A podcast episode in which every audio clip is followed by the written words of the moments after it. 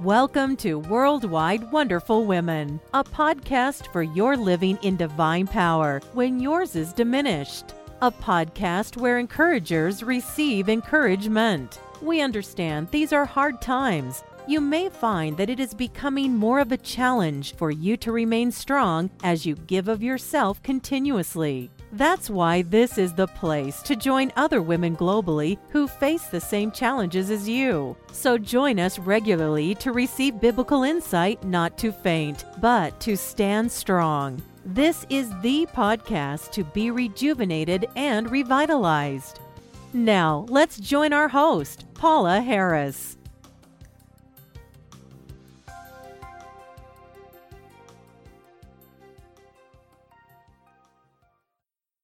Welcome. This is episode number 189 of Worldwide Wonderful Women. And the title of this episode is Who is My Neighbor? Part 4. Today we're going to continue our focus on the parable of the Good Samaritan and how we should fulfill the law of love toward others without partiality, bias, or favoritism. So today we're going to be focusing on Luke chapter 10, verses 36 and 37. But again, today I'm going to start at verse 25 so that we can get the whole story and then focus on verses 36 and 37. So I want to encourage you to go back and listen to the previous podcast for this month so that you can hear the full explanation in regards to verses 25 and up to what we're covering today. Okay, beginning now, Luke chapter 10, verse 25. On one occasion, an expert in the law stood up to test Jesus.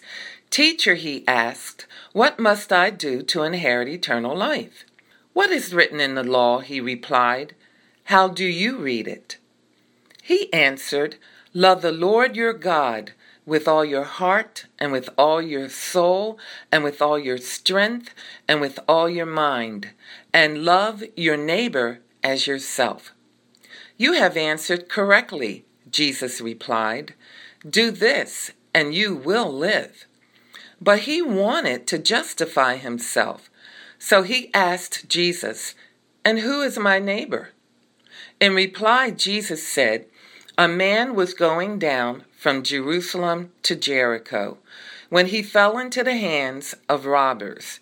They stripped him of his clothes, beat him, and went away, leaving him half dead. A priest happened to be going down the same road, and when he saw the man, he passed by on the other side. So too, a Levite, when he came to the place and saw him, passed by on the other side. But a Samaritan, as he traveled, came where the man was, and when he saw him, he took pity on him. He went to him and bandaged his wounds, pouring on oil and wine. Then he put the man on his own donkey, took him to an inn, and took care of him. The next day he took out two silver coins and gave them to the innkeeper. Look after him, he said, and when I return, I will reimburse you for any extra expense you may have. Which one of these three do you think was a neighbor to the man who fell into the hands of the robbers? The expert in the law replied, The one who had mercy on him. Jesus told him, Go and do likewise. Because the good man was a Samaritan, Jesus drew a strong contrast between those who knew the law and those who actually followed the law in their lifestyle and conduct. Jesus is now basically asking the lawyer if he can apply the lesson to his own life with the question So, which one of these three do you think was neighbor to him who fell among the thieves? Once again, the lawyer's answer is telling us the condition of his heart and how hard it was toward Samaritans or others who were not Jews. He couldn't even bring himself to say the word Samaritan from the parable and the story that Jesus told. Instead, he said the good man as he who showed mercy.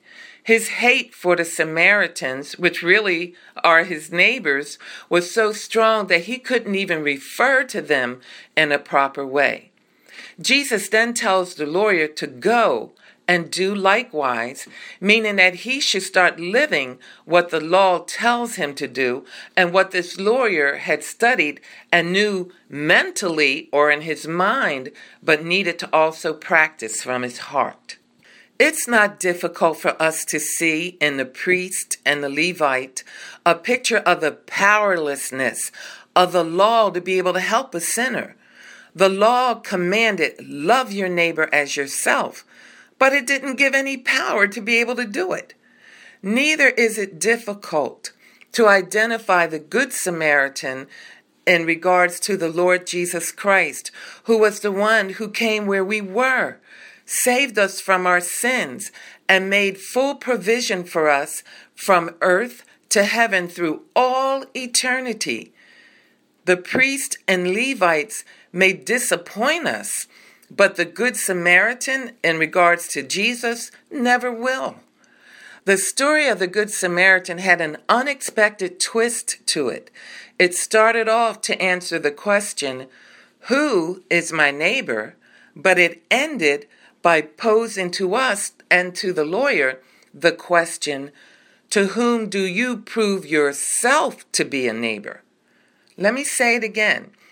It's not so much who is my neighbor? Because then you can put limitations on that.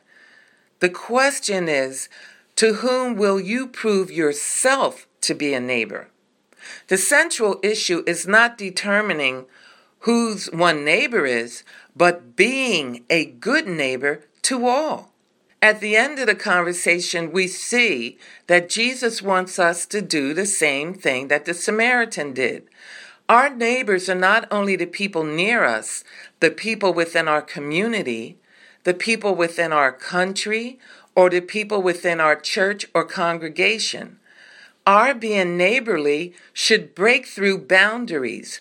Our compassion should extend to more than just those in our present space. Is there anyone or any group of people you just cannot see yourself associating with? Can you call any to mind? If so, that presents a problem in obeying God's word fully. You cannot love and hate at the same time. You cannot be compassionate and despise at the same time. You cannot draw near to a person but then extend your arm to hinder them from coming close. This is not going to work, and it doesn't benefit you or the other person or bring glory to God. If you were to read further in the book of Luke, there were groups of others who were socially outcast. If you look at chapter 2, verse 32, and chapter 24, verse 47, you'll see that the Gentiles were outcast.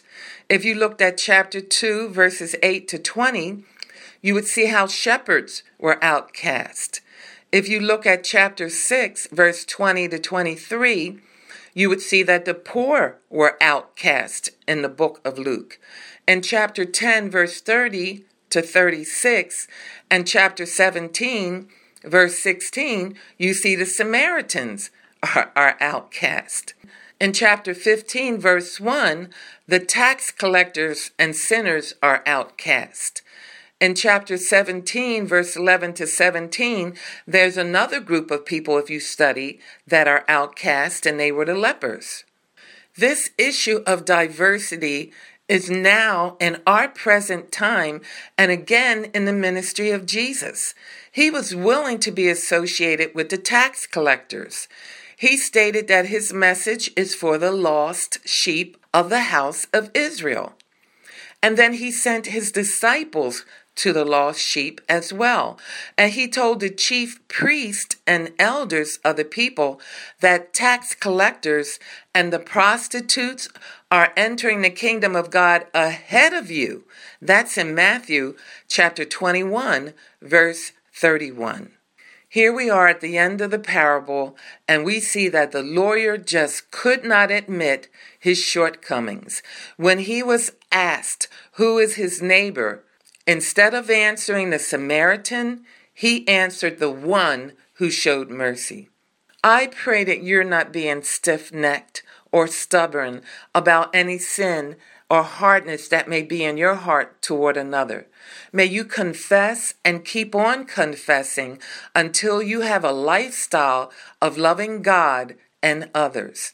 And if you're the one who's being rejected and considered racially, intellectually, or socially inferior, please know that that's not God's mindset toward you. John chapter 3 verse 17 says, For God did not send his son into the world to condemn the world, but that the world through him might be saved. So Jesus, our Savior, asked this question Which of the three proved neighbor to the helpless man? The one who showed mercy, of course, is the answer. So then, what did he say to the lawyer next? Go and do likewise. I do pray that we learn from this parable, which is to teach us insights into what the heart of God is toward everyone. And may we be open that God may develop his heart within us. Well, join me next week. And in the meantime, smile. Jesus loves you. Thank you for listening to Worldwide Wonderful Women. We trust you enjoyed the program. Please take a moment to leave us a good rating and review on iTunes to help us continually encourage others around the globe. We also invite you to go to twmforjesus.org. That's TWM like in Mary, F O R J E S U S dot O R G to download your free gift and see other resources to help you live in divine power. And oh, don't forget to tell your friends. Until next time, be strong and of good courage.